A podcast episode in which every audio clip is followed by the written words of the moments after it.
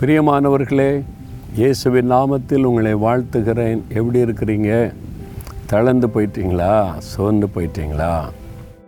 சரி இதெல்லாம் நம்முடைய வாழ்க்கையில் நம்முடைய வாழ்க்கை பிரயாணத்தில் வரக்கூடியது தான் பாருங்கள் எலியா கூட சோர்ந்து போனார் நீ பைபிளில் வாசிக்கிறோம்ல.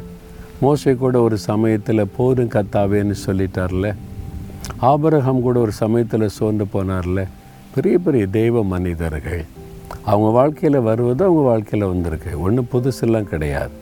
அப்போ நம்ம என்ன செய்கிறது இந்த சூழ்நிலையில்? ஆண்டவர் ஒரு ஆலோசனை தர்றார்.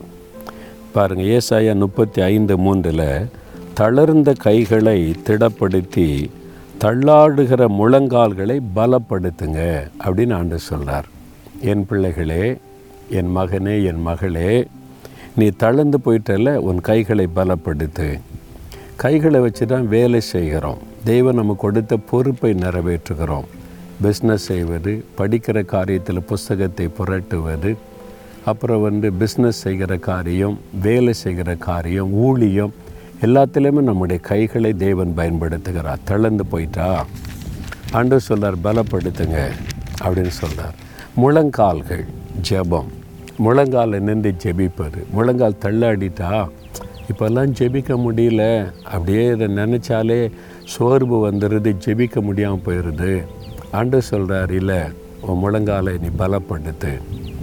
நான் இப்படி பலப்படுத்துறது?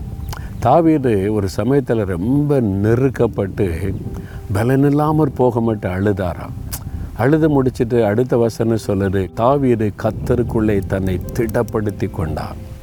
நம்மளை ஆண்டவருக்குள்ளே பலப்படுத்தி கொள்ளணும்.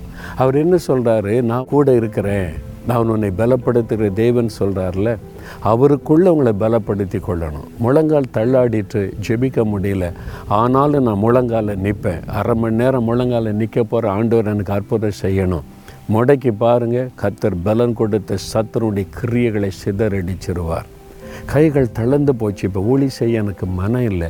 பிஸ்னஸ் செய்ய மனம் இல்லை. எல்லாம் தோல்வி நஷ்டங்கள் இழப்புகள் என்ன செய்கிறது அப்படி நினைக்கிறீங்களா? ஆண்டு சொல்ல கைகளை பலப்படுத்து. நீ இழந்து போனதை திரும்ப பெற்றுக்கொள்ளுவேன். நான் மறுபடியும் உன்னை ஆசீர்வதிப்பேன். பலப்படுத்திக்கன்னு சொல்கிறார் அந்த ஆலோசனையின்படி இன்றைக்கு உங்களை பலப்படுத்த அவர் ரெடியாக இருக்கிறார். ஆனால் கத்தருக்குள்ளே நம்மை நாம் பலப்படுத்தி கொள்ளணும். அவரை துதிக்கணும் அவரை ஸ்தோத்தரிக்கணும் அவருடைய சமூகத்தில் காத்திருக்கணும். கத்திருக்கிற காத்திருக்கிறவர்கள் புது பலன் அடைவாங்க. பலன் எப்போதும் காத்திருக்கிறாரு. சில சமயத்தில் நான் கூட ரொம்ப சோர்ந்து போயிடுவேன் ஜெபிக்கவே முடியாது.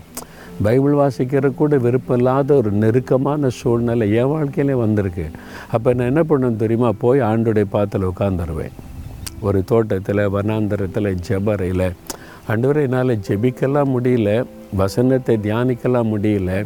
இந்த மாதிரி எனக்கு ஒரு பெரிய போராட்ட சோர்வாக இருக்குது ஆனால் உங்களுடைய பாத்தில் நான் உட்காந்துருக்கிறேன் simply waiting upon your feet உங்களுடைய பாத்தில் உட்காந்துருக்கிறேன் அவ்வளோதான் ஒரு அரை மணி நேரம் ஒரு மணி நேரம் அப்படியே அமைதியாக உட்காந்துருந்தாலே ஒரு புது பலன் வந்துடும் ஏன்னா அவருடைய பிரசன்னம் அவரை நினச்சிக்கிட்டே நீங்கள் உட்காடுறீங்கல்ல அதனால் தான் கத்தருக்கு காத்திருக்கிறவர்கள் சும்மா போய் உட்காந்து காத்துருங்க. அவ்வளோதான் நீங்கள் ஜெபி கூட வேண்டாம் துதி கூட வேண்டாம். அவரை நினச்சிக்கிட்டு அவருடைய பாத்தில் நான் உட்காந்துருக்கிற ஆண்டவரே நீ இருந்து பாருங்கள் கொஞ்ச நேரத்தில் ஆவியானவர் இறங்கி உங்களை பலப்படுத்தி தைரியப்படுத்திடுவார். இது என்னுடைய அனுபவம். எத்தனையோ முறை அப்படி நடந்திருக்கிறார். அதனால தான் நான் இன்றைக்கி அந்த ஊழியத்தை சோர்ந்து போகாமல் செய்து கொண்டிருக்கிறேன். கைகளை திடப்படுத்துங்க முழங்காலை பலப்படுத்துங்க. ஆண்டவர் கூட இருக்கிறார். தகப்பனே ஆண்டவரே இந்த பிள்ளைகளை பாருங்கப்பா இந்த மகன் இந்த மகள் கைகள் திடனிட்டு போனது முழங்கால்கள் தள்ளாடுகிறது. உங்கள் பிள்ளைகளை நீங்கள் பலப்படுத்துங்க தைரியப்படுத்துங்க. இன்றைக்கு அவர்கள் வீறு கொண்டு எழும்பட்டும். தொடர்ந்து அவங்க மூலமாக நம்முடைய கிரியை வெளிப்படட்டும். ஆவியானோர் அப்படி செய்கிறதற்காய் ஸ்தோத்திரம் ஸ்தோத்திரம். இயேசு கிறிஸ்துவின் நாமத்தில் ஜெபிக்கிறேன் பிதாவே. ஆமேன் ஆமேன்.